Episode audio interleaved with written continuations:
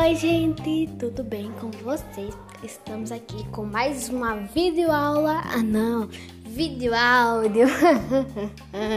Estamos aqui. Eu vou ensinar para vocês o que é sinônimos e antônimos. Então, vamos lá? Leia o trecho e observe as palavras destacadas.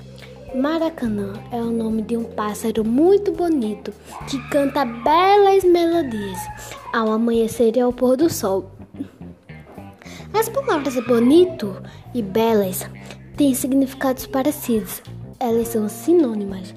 Sinônimos são palavras diferentes que têm significado semelhante, parecido. Outros exemplos: certo, correto, perguntar, questionar. Agora observe as palavras destacadas a seguir. O canto do Maracanã pode transformar um dia triste em um dia feliz. As palavras triste e feliz têm significado contrário. Essas palavras são chamadas antônimos. Antônimos são palavras diferentes que têm significado contrário ou oposto. Outros exemplos: escuro, claro, cheio, vazio, animado e desanimado. Se vocês gostaram da nossa aula, coloca aí hashtag playback de Valentina, a professora. Tchau, tchau, gente. Espero vocês na próxima aula.